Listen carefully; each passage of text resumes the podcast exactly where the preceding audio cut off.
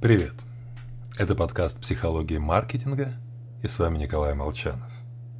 Сегодня мы обсудим, почему влюбленные ведут себя так глупо. О существовании большинства когнитивных ошибок человек не подозревает. Искренне верит, что действует разумно.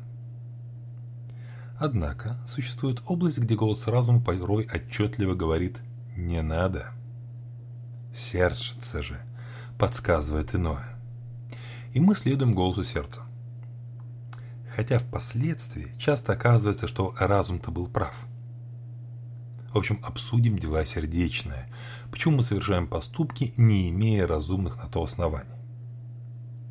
Согласно любопытной теории Курцбана, мы порой не понимаем причин наших действий, так как с точки зрения эволюции нам лучше их и не знать. Упрощенно. Человек бегает как одержимый, совершает кучу сумасбродных поступков. Расходует ресурс на конфетно-букетный период, шокируя окружающих. И все ради того, чтобы быть рядом с каким-то одним определенным человеком. Только через пару лет все приедается. Наступает новый цикл. С рациональной точки зрения, постоянная трата ресурсов на регулярные поиски расставания с партнерами выглядит странновато. Поэтому лучше об этом и не думать.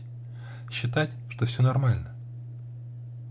Вот из-за этого в массовом сознании рациональный подход к установлению отношений считается циничным.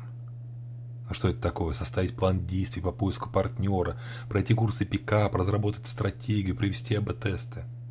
Фи. Как можно говорить о каких-то критериях, когда речь идет о чувствах? Зов сердца не требует никаких объяснений. Хотя на самом деле вопрос сложный. Поэтому я уверен, что у каждого из нас есть свой собственный правильный взгляд на решение этой проблемы. С вами был Николай Молчан.